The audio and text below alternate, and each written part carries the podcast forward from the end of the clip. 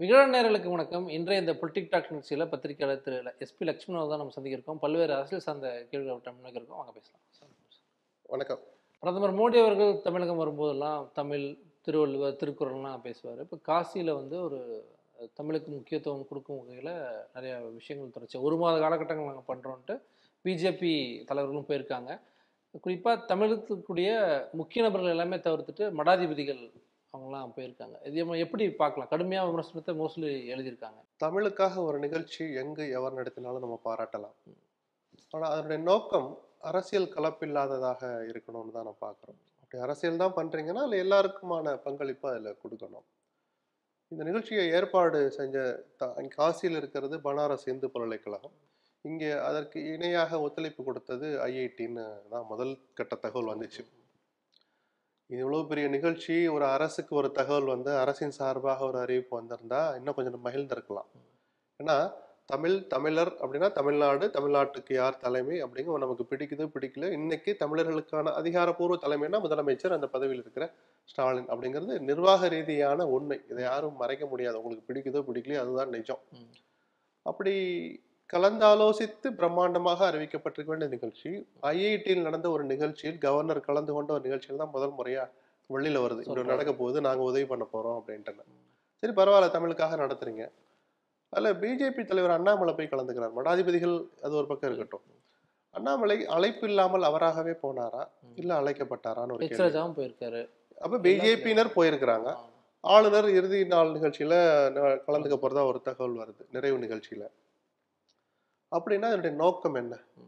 என்ன சொல்ல வர்றீங்க நீங்க? தமிழுக்காக தான் இந்த விழா நடக்குதா? இல்ல தமிழர்கள் மனதில் இடம் பிடிக்க பிஜேபி நினைக்கிறதா? நினைக்கணும்னு நினைச்சா தப்பு இல்லை. அதுக்கு நீங்க அரசு செலவுல பண்ணக்கூடாது. ஆர்எஸ்எஸ் நடத்தட்டும் பிஜேபி நடத்தட்டும். கிட்டத்தட்ட ஐந்து ஆறு மத்திய அமைச்சகங்கள் நடத்துற ஒரு நிகழ்வு அது. பனாரஸ் பல்கலைக்கழகத்தை பத்தி ஏற்கனவே யாருக்கும் பெரிய நல்ல ஒப்பீனியன் கிடையாது. நல்ல இன்ஸ்டிடியூஷன் அதெல்லாம் ஒரு பார்வை இருக்கிற மாதிரி. இங்க ஐஐடி மேலேயும் பல குற்றச்சாட்டு உண்டு. இடஒதுக்கீட்டை மறைத்து நசுக்கி பட்டியலினத்தவர்களுக்கு போக வேண்டிய வேலை வாய்ப்பை எல்லாம் பொதுப்பிரிவுக்கு கொண்டு வந்து உயர் சாதியினரே அடைஞ்சுக்கிறாங்கிற ஆவணபூர்வமான உண்மைகள் இருக்கு. அது ஒரு பக்கம் விமர்சனத்துக்குள்ளான ஒரு நிறுவனம். பனாரஸ் பல்கலைக்கழகத்தினுடைய அந்த சாதிய உணர்வுங்கிறது ஏற்கனவே எழுவத்தி எட்டுல துணை பிரதமராக இருந்த ஜெகஜீவன் ராமே அனுபவிச்ச ஒரு கசப்பான உண்மை வரலாற்று உண்மை அங்க இருக்கு. அங்க சம்பூர்ணானந்தான்னு உ- உத்தரப்பிரதேசனுடைய இரண்டாவது முதலமைச்சராக இருந்தவர். கல்விமான் ஸ்காலர் அவருடைய சிலையை அந்த பனாரஸ் யூனிவர்சிட்டியில நிறுவுறாங்க. அங்க திறந்து வைக்க போறார் துணை பிரதமராக இருந்த ஜெகஜீவன் ராம் அப்போதும் துணை பிரதமர். அவருடைய ஜாதியை சொல்லி திட்டினாங்க ஒரு குரூப் மாணவர்கள்.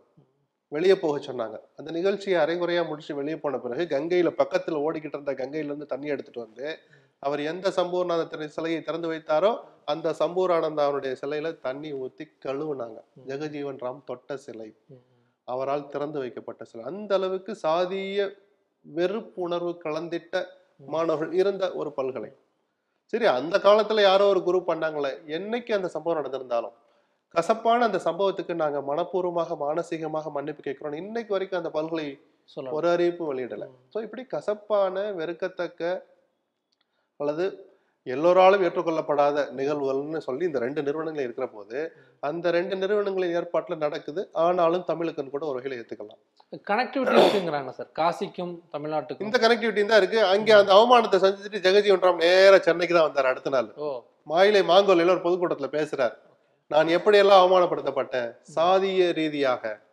அதை நான் பெரியார் பிறந்த இந்த மண்ணுல சொல்லாம வேற எங்க போய் சொல்லுவேன்னு சொன்னேன் அந்த கனெக்டிவிட்டியும் மறந்துடக்கூடாது இல்ல சரி எப்போதும் நடந்த த- தப்பை கொண்டாந்து இழுத்து வச்சு பேசுறதா நினைக்கல. இரண்டுமே கான்ட்ரவர்ஷியல் இன்ஸ்டிடியூஷன்ஸ் அப்படின்றதுக்காக சொன்னேன். அதையெல்லாம் தாண்டி தமிழுக்காக நீங்க செய்யணும்னா தாராளமா செய்யுங்க. இரண்டாயிரத்துக்கும் மேற்பட்ட மாணவர்கள் போறாங்க இல்லையா? எப்படி தேர்ந்தெடுத்தீங்க? யார் தேர்ந்தெடுத்தது? சொல்லுங்க சார். ஏதாவது உங்களுக்கு தெரிஞ்ச நீங்களும் ஒரு பத்திரிகையாளர் தான். எங்கேயாவது கேள்விப்பட்டோமா? எந்த அடிப்படையில் இந்த மாணவர்களை தேர்ந்தெடுத்தாங்கன்னு? சரி இந்த இடத்துல வெறும் பிஜேபி மட்டுமே நம்ம குற்றம் சொல்லக்கூடாது. திமுக என்ன செய்யுது? ஆட்சியில் இருக்கிற தமிழ்நாடு அரசை நிர்வகிக்கிற திமுக அரசு என்ன செய்யுது? ஒரு வார்த்தை திறந்து எங்களை ஏன் கேட்கலன்னு ஒரு அறிக்கை வந்திருக்கா? எங்களை கலந்து ஆலோசிச்சிங்களா? இல்லையா? இல்ல நிஜம் என்ன? நமக்கே புரியலையே. அரசாங்கம் திமுகவுடைய மௌனத்தை மார்க்சிஸ்ட் சொல்லி காமிச்சிருக்கு. முரசொலியில என்னன்னு? முரசொலியில பல்வேறு விஷயங்களை குறிப்பிட்டு இதை வந்து இந்த நிகழ்வுல என்ன நடந்துச்சு? எங்களை கலந்து ஆலோசிக்காமல் இப்படி ஒரு செய்தி இந்த ஒரு நிகழ்வை நடத்தியது கண்டிக்கத்தக்கது. சரி நல்லதுக்கு நடத்துறீங்க. இங்க இருக்கிற மாணவர்களை கூட்டிட்டு போறீங்க. டுட்டோரியல் காலேஜ் மாணவர்கள் இல்ல. பல்கலைக்கழக மாணவர்கள் கல்லூரி மாணவர்களை கூட்டிட்டு போறீங்க. தமிழ்நாடு அரசுக்கும் பங்கு இருக்கிற நிர்வாக ரீதியாக அதிகாரம் இருக்கிற பல்கலைக்கழக கல்லூரி மாணவர்களை கூட்டிட்டு போறீங்கன்னா தமிழ்நாடு அரசு கலந்து ஆலோசிச்சீங்களா? கலந்து ஆலோசிக்கலாம் அந்த முதல் குரல் எதிர்ப்பு குரல் யார்கிட்ட வந்திருக்கணும்? திமுக வந்திருக்கணும் சார். தமிழ்நாடு அரசு கிட்ட வந்திருக்கணும். இந்த நிமிஷம் வரைக்கும் எனக்கு என்ன நடக்குது? எனக்கு இந்த நிமிஷம் வரைக்கும் புரியல. டிசம்பர் பத்தொன்பது வரைக்கும் அந்த நிகழ்ச்சி நடக்க போறதா சொல்றாங்க. இனிமேல அந்த அறிக்கை வருதான்னு பார்ப்போம். முதல்ல மக்களுக்கு நடந்தது சொல்லட்டும். பிஜேபி தவறு செஞ்சா பிஜேபி முகத்திரையை கிழிக்க வேண்டிய அதிகாரப்பூர்வ கடமை திமுக அரசுக்கு இருக்கு. அதான் முரசொலியில மென்ஷன் பண்ணி சார் திமுக அரசு நான் சொல்றேன் முரசொலி வந்து அரசினுடைய கெசட் கிடையாது ஒரு அப்ப வந்து திமுக. சார்பா என்ன அறிக்கை விட்டுருக்கீங்க. திமுக முதலமைச்சரை கலந்து கூப்பிடல டிஸ்கஸ் பண்ணல எந்த ஒரு கடித போக்குவரத்தும் இல்ல.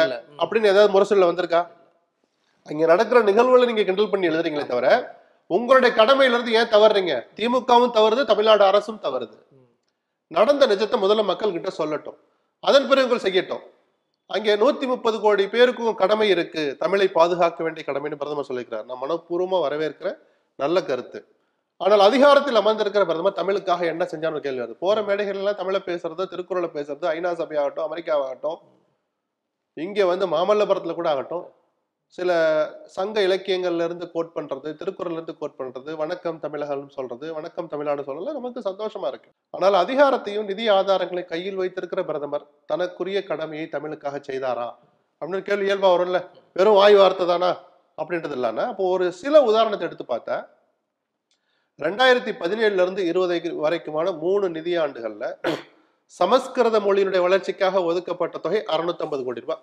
தமிழுக்காக ஒதுக்கப்பட்ட அந்த மூன்றாண்டில் ஒதுக்கப்பட்ட தொகை வெறும் இருபத்தோரு கோடி ரூபாய். அப்போ உங்களுடைய மனசுல இருக்கிறது என்ன? உங்க வார்த்தைக்கும் உங்க செயலுக்கும் ஏன் இவ்வளவு இடைவெளி? மற்ற மொழியை அழிச்சிட்டு தமிழுக்கு நிதி கொடுன்னு நம்ம கேட்கவே இல்லையே? அதே மேடையில யோகி ஆதித்யநாத் சொன்னாரே சிவபெருமான் வாயிலிருந்து இரண்டு மொழிகள் தான் வந்தது. ஒன்னு தமிழ் இன்னொன்னு சமஸ்கிருதம். அந்த சிவபெருமானையே நீங்க மதிக்கலையே? ரெண்டையும் சரிசமமா நடத்த வேண்டாம். குறைஞ்சபட்ச நெருக்கத்திலேயாவது வச்சு பார்க்க வேண்டாமா? இருபத்தி ஒரு கோடி எங்க இருக்கு? அறுநூத்தி ஐம்பது கோடி எங்க இருக்கு?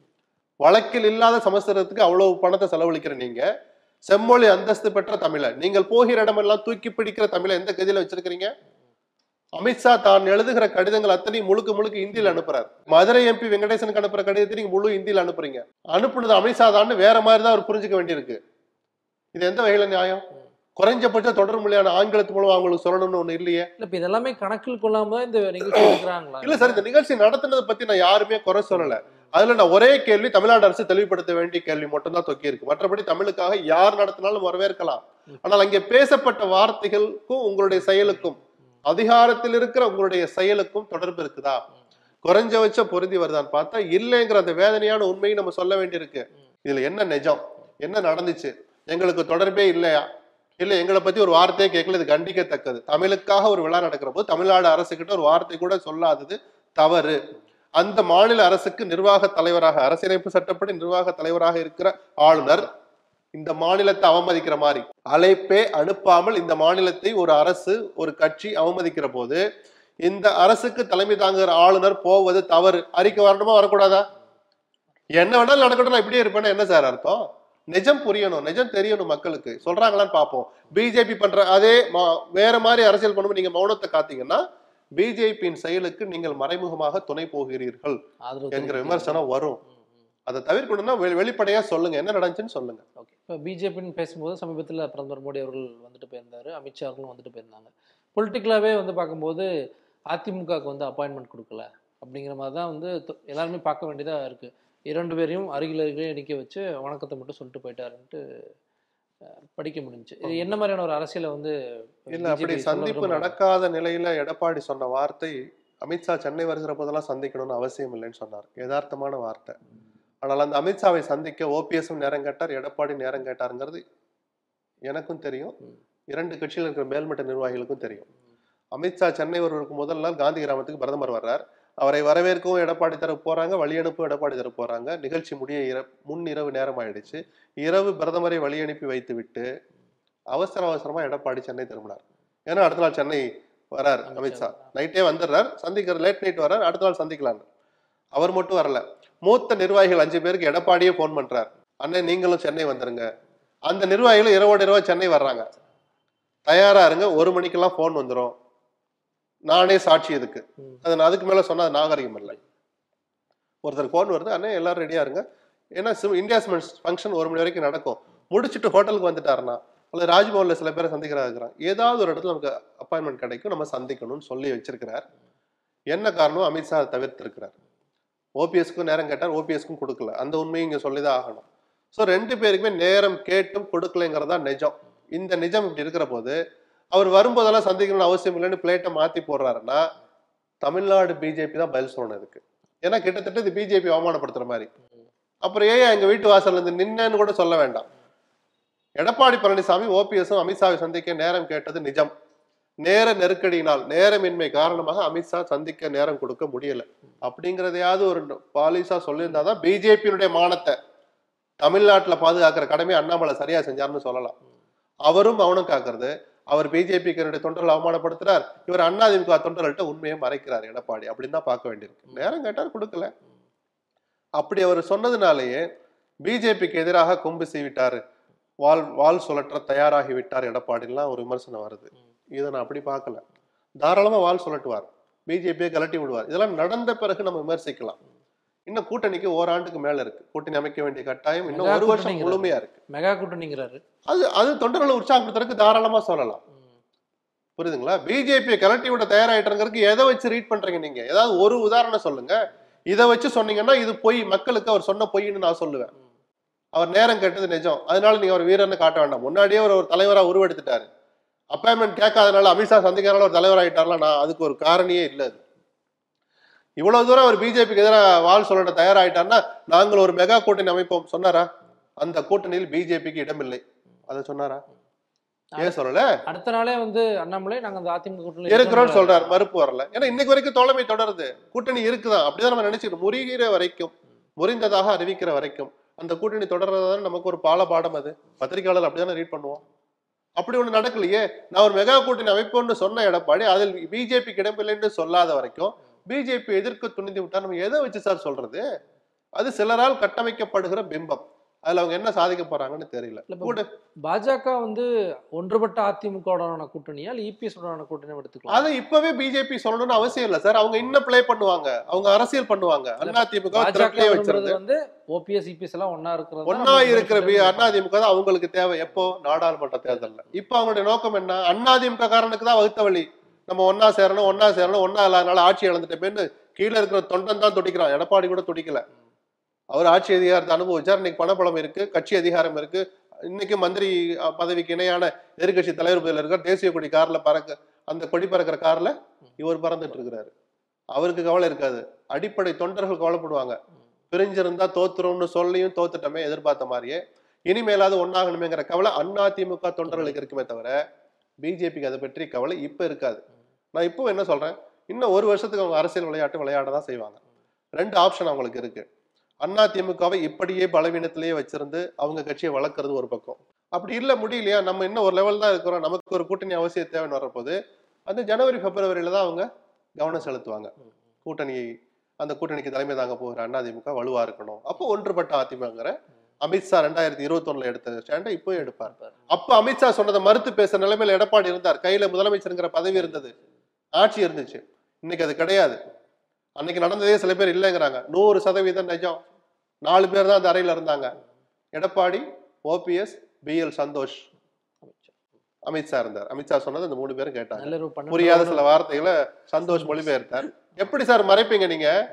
அவர் என்ன கடைசியா வார்த்தை சொன்னாங்க சில நாகரிகம் கருதி நான் சில வார்த்தைகளை முழுசா சொல்லல.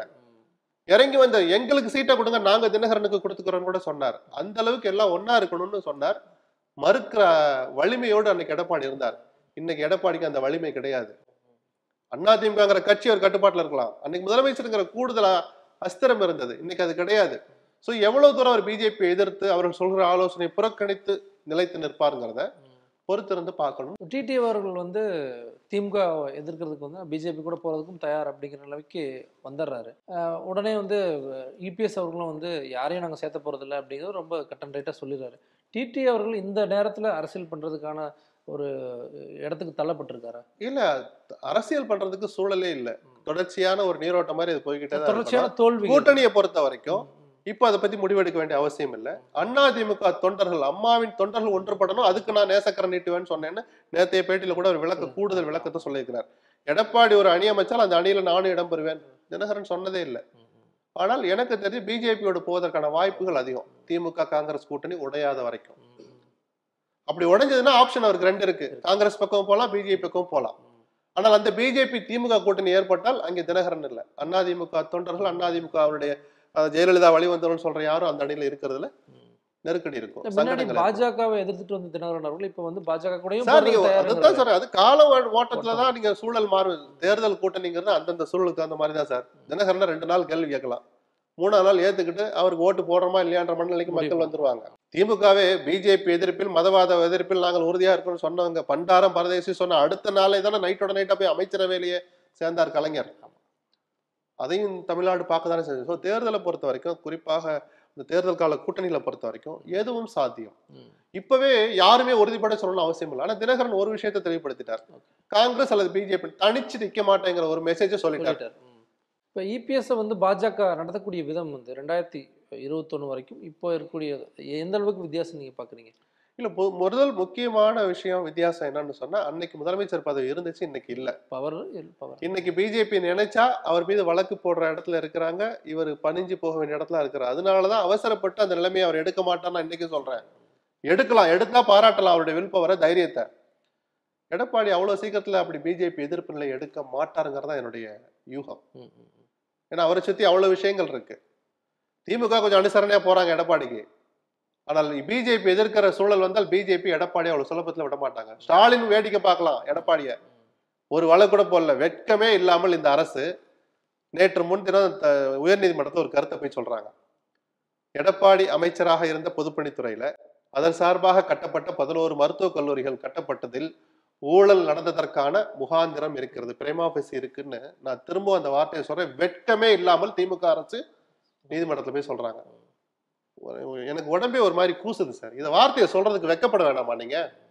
ஒரு தனிநபர் போட்ட வழக்குல போய் இவங்க அந்த கருத்தை சொல்றாங்க. அப்ப பத்தொன்பது மாசமா நீங்க என்ன சார் பண்ணீங்க? மெடிக்கல் காலேஜ் எப்ப கட்டினதுன்னு சொன்னேன்? எடப்பாடி ஆட்சி காலத்துல கட்டப்பட்டது. பத்தொன்பது மாசமா நீங்க என்ன பண்ணீங்க? ஒரு துளி தான் ஒரு உதாரணம் தான் நான் சொல்றேன் இது மாதிரி நூத்துக்கணக்கான ஊழல் நடந்ததா நான் சொல்லல. ஸ்டாலின் தான் சொன்னார்.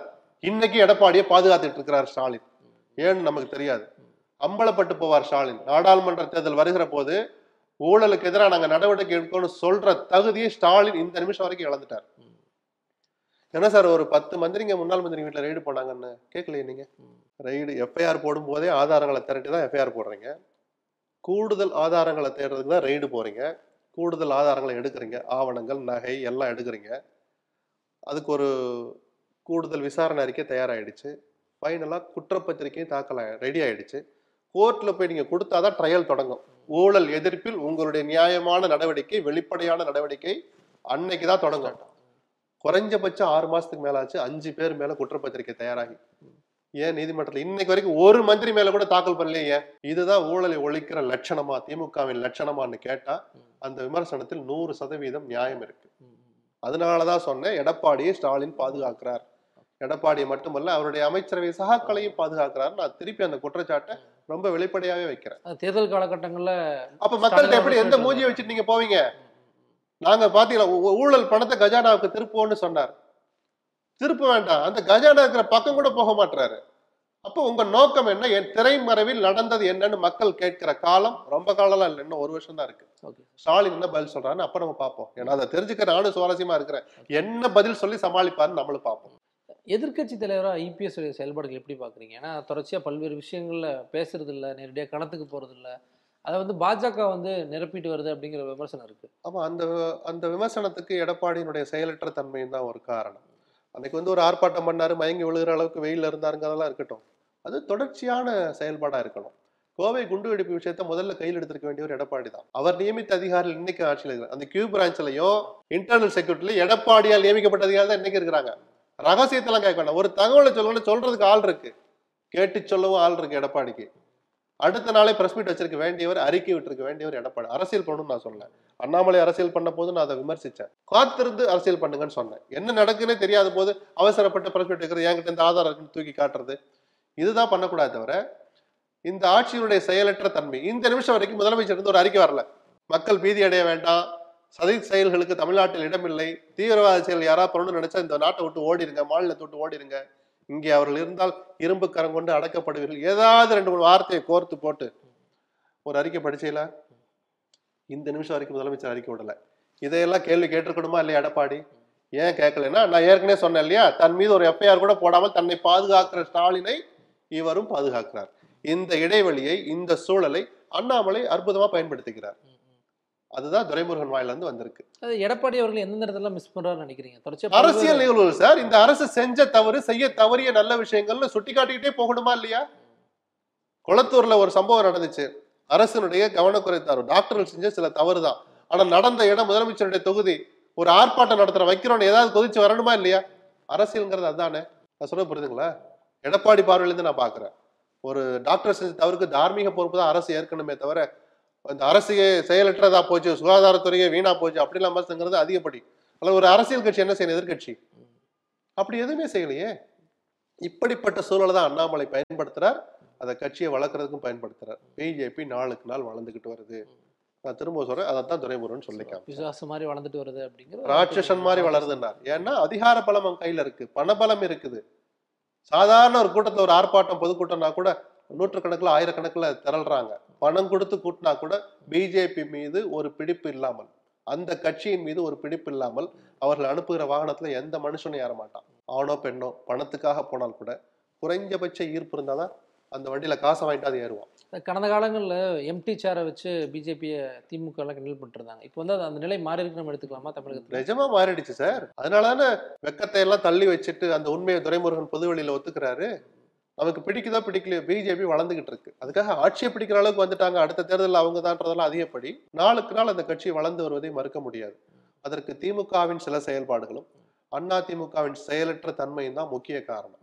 எடப்பாடி அவர்கள் வந்து அதிகமா அண்ணாமலை அவர்களுக்கு வந்து இடம் தராரா? செயல்படுறதுக்கான நீ அரசியல் பண்ண நான் களத்தை காலியா வச்சிருக்கிறேன்னு ஒரு உள்ளூர் ஏற்பாடு நடக்குதோ என்னமோ தெரியல. அந்த மாதிரி சந்தேகம் வருகிற அளவுக்கு அது மாதிரி விமர்சனம் வருகிற அளவுக்கு எடப்பாடியினுடைய செயல்பாடுகள் இருக்குங்கிறத நம்ம கண் கூட பாக்குறோம்ல ம். எவ்வளவு நாளைக்கு மூடி மறைக்க முடியும்? பாப்போம். அண்ணாமலையுடைய செயல்பாடுகள் அது எப்படி பாக்குறீங்க சரியான ஒரு பாதையில போறாரு? இல்ல ஒரு அந்த பிஜேபி தமிழ்நாட்டுல வளர்த்த பல தலைவர்களை நான் தனிப்பட்ட முறையிலேயே பழகியிருக்கேன் பார்த்திருக்கேன். அவங்களோடு களத்துக்கே கூட போயிருக்கிறேன் ஆரம்ப காலங்கள்ல. அதிகாரம் இல்லாத போது பணபலம் இல்லாத போது கட்சிக்கு ஒரு அதாவது ஃப்ளைட்ல போனா செலவாகுமேன்னு ட்ரெயின்ல போன பஸ்ல போன ஆர்எஸ்எஸ் காரர்கள்லாம் வளர்த்த கட்சி இந்த கட்சி. அப்போது இருந்த சூழல் வேற. இன்னைக்கு ஆட்சி அதிகாரம் இருக்கு பணபலம் இருக்கு. பணம் வந்து கொட்டுது இதை மறுக்கவே முடியாது. அதனால இன்னைக்கு உங்களால கூட்டத்தை கூட்ட முடியுது. அகைன் பணம் கொடுத்தாலும் ஈர்ப்பு இருக்கும் தான் வர்றான்னு சொன்ன நிஜம் ஒரு பக்கம் இருக்க. பணம் அத்தனை லட்சம் அத்தனை கோடி செலவழிக்கிறாங்க ஒரு ஒரு நிகழ்ச்சி அந்த அளவுக்கு பணபலம் இருக்கு அதிகார பலம் இருக்கு ஊடக பலமும் இருக்கிற போது அண்ணாமலை இந்த அளவுக்கு அரசியல் செய்யலாம் எனக்கு ஆச்சரியம் இல்லை. ஆனால் அவர் கொஞ்சம் பக்குவப்பட்டு வார்த்தைகளை பயன்படுத்தினார்னா இன்னும் அடுத்த கட்டத்துக்கு போவாருங்கிறதையும் மறுக்கிறதுக்கு இல்லை. அந்த ஆணவம் கலந்த வார்த்தைகளை அவர் தவிர்க்கணும். ஓகே. என்ன புறக்கணிக்கிறா புறக்கணிச்சுக்கோங்க. அப்படின்னு பத்திரிகையாளர்களை பார்த்து பேசுறது இன்னைக்கு அதிகார மமதையா தெரியலாம். நீங்க அந்த இடத்துல உட்காந்து பரமசிவன் கழுத்து பாம்பா உட்காந்துருக்கிறீங்க வாயை மூடிட்டு தான் வந்தான் அந்த பத்திரிக்காரன் வெக்கப்பட்டு நம்ம ஒத்துக்கிட்டு தான் ஆனோம். பத்திரிகை முதலாளிகள் தான் அதற்கு காரணம். அவமானப்பட்டது அந்த நிருபர் அல்ல. அந்த நிருபர் சார்ந்த முதலாளி தான். இந்த உண்மை முதல்ல அவங்களுக்கு உரைக்கிறதுக்கு என்ன எப்போ உரைக்கும்னு எனக்கு தெரியல. ஆனால் தான் பேசுகிற பேச்சு அதிகாரத்தின் காரணமாக வர்ற வார்த்தைங்கிறத அண்ணாமலை அந்த யதார்த்தத்தை முதல்ல புரிஞ்சுக்கணும். மத்தியில் பிஜேபி ஆட்சியில் இல்லைன்னா இப்படி பேச முடியுமா? சவால் விட முடியுமா? ஆதாரத்தை தூக்கி காட்ட முடியுமா? ஸோ ஒரு பலம் அவருக்கு இருக்கு. ஸோ முன்னால் இருந்த தலைவர்களுக்கு இல்லாத பலம். இன்னைக்கு அண்ணாமலைக்கு இருக்கிற போது அந்த களமும் இப்படி சிலரா திட்டமிட்டு காலியாக வைக்கப்படுகிற போது அதை சரியா பயன்படுத்திக்கிறான்னு தான் நான் பாக்குறேன் பிடிஆர் அவர்கள் சமீபத்தில் அமைச்சர் கூட்டுறவுத்துறை வந்து சரியா செயல்படலை அப்படிங்கிறதெல்லாம் நேரடியாக விமர்சனமாக வைக்கிறாரு. அது ஒரு பெரிய சலசலப்பை ஏற்படுத்துது. அப்படி பேசுறது? அவர் சொன்னது நிஜமா இருந்தா கூட அதே அமைச்சருக்கு ஃபோன் செஞ்சு இல்லை முதலமைச்சரை அடிக்கடி சந்திக்கிற வாய்ப்பை பெற்றிருக்கிறவர் நிதியமைச்சர் நிதி அமைச்சர் கூட்டுறவுத்துறையில் இப்படி சில குற்றச்சாட்டுகள் வருது கவனத்துக்கு வருதுன்னு எடுத்து சொல்லலாம். அப்படி முதலமைச்சர்கிட்ட போய் புகார் சொல்கிற மாதிரி கூட ஒரு அர்த்தம் வந்துடும் ஏன்னா ஒரு துறையை பற்றி இன்னொருத்தர் போய் சொல்லக்கூடாது அப்படி. அமைச்சரவைங்கிறது கூட்டு பொறுப்பு. நல்ல விஷயத்தை எடுத்து சொல்லலாம். எந்த மேடையிலையும் போய் நாங்கள் பெண்களுக்கு இலவச பஸ் கொடுத்துருக்குறோம் கட்டணமில்லா பேருந்து விட்டுருக்குறோம்னு சொல்லலாம். எந்த அமைச்சரும் சொல்லலாம். போக்குவரத்து அமைச்சர் தான் அதை கிளைம் பண்ணணும்னு அவசியம் இல்லை. அதான் கூட்டு நல்ல விஷயத்த எல்லாரும் சுமந்து சொல்லலாம். ஆனால் விமர்சனம் வர்றபோது இன்னொரு துறை பற்றி பேசுவது தவறு பொது வழியில் பேசுவது அபத்தமான தவறு. இந்த ஃபினான்ஸ் மினிஸ்டரா இருக்காரு அப்படிங்கும்போது அவருக்கு கூடுதல் அதிகாரம் வந்துருச்சா? இல்ல அந்த எல்லாம் ஹம்பக்கு அதெல்லாம் நம்பாதீங்க நீங்க. அதெல்லாம் மக்களை ஏமாத்துற வேலை. முதிர்ச்சியற்ற செயல். அவர் சொன்னது நிஜமா இருந்தா எனக்கு தெரிஞ்சு நிதி அமைச்சகத்துல இருந்து கூட்டுறவுத்துறைக்கு கூட்டுறவு தணிக்கை அதிகாரிகள் வருவாங்க. அவங்க நிதி அமைச்சக ஊழியர்கள். அவங்க தான் என்ன குற்றச்சாட்டு பொதுவெளியில் இருக்குன்னா காசை வாங்கிட்டு இல்லாத நகை இருக்கிறதா காட்டுவாங்க இருக்கிற நகை இல்லைன்னு காட்டுவாங்க. ஒருவேளை அதை சொன்னாரோ என்னமோன்னு வருது. இது நகைச்சுவையா சொல்லலாம். நிஜம் என்னன்னா நடந்த சம்பவம் துரதிருஷ்டவசமானது. அமைச்சர்கள் பொது வெளியில் இந்த மாதிரி விமர்சிச்சுக்கிறதுக்கு பொறுப்பேற்க வேண்டிய நபர் முதலமைச்சர் ஸ்டாலின் தான். வேலூர்லேயே நம்ம ஏற்கனவே பேசணும்னு நினைக்கிறேன். துரைமுருகனும் மா சுப்பிரமணியமும் பொது வழியில இருந்துகிட்டு அந்த மருந்து இல்லை உடனே அங்கே மாத்திரும் இங்கே மாத்திருவேன்னு சொன்னது. அரசின் மீது அவர்களே குற்றம் சொல்ற மாதிரி. மருந்து இல்லைன்னா அதுக்கு காரணம் சுகாதாரத்துறை அமைச்சர் தான் பொறுப்பேற்றுக்கணும் இந்த அரசு தான் பொறுப்பேற்றுக்கணும் அந்த டாக்டர் இல்லை.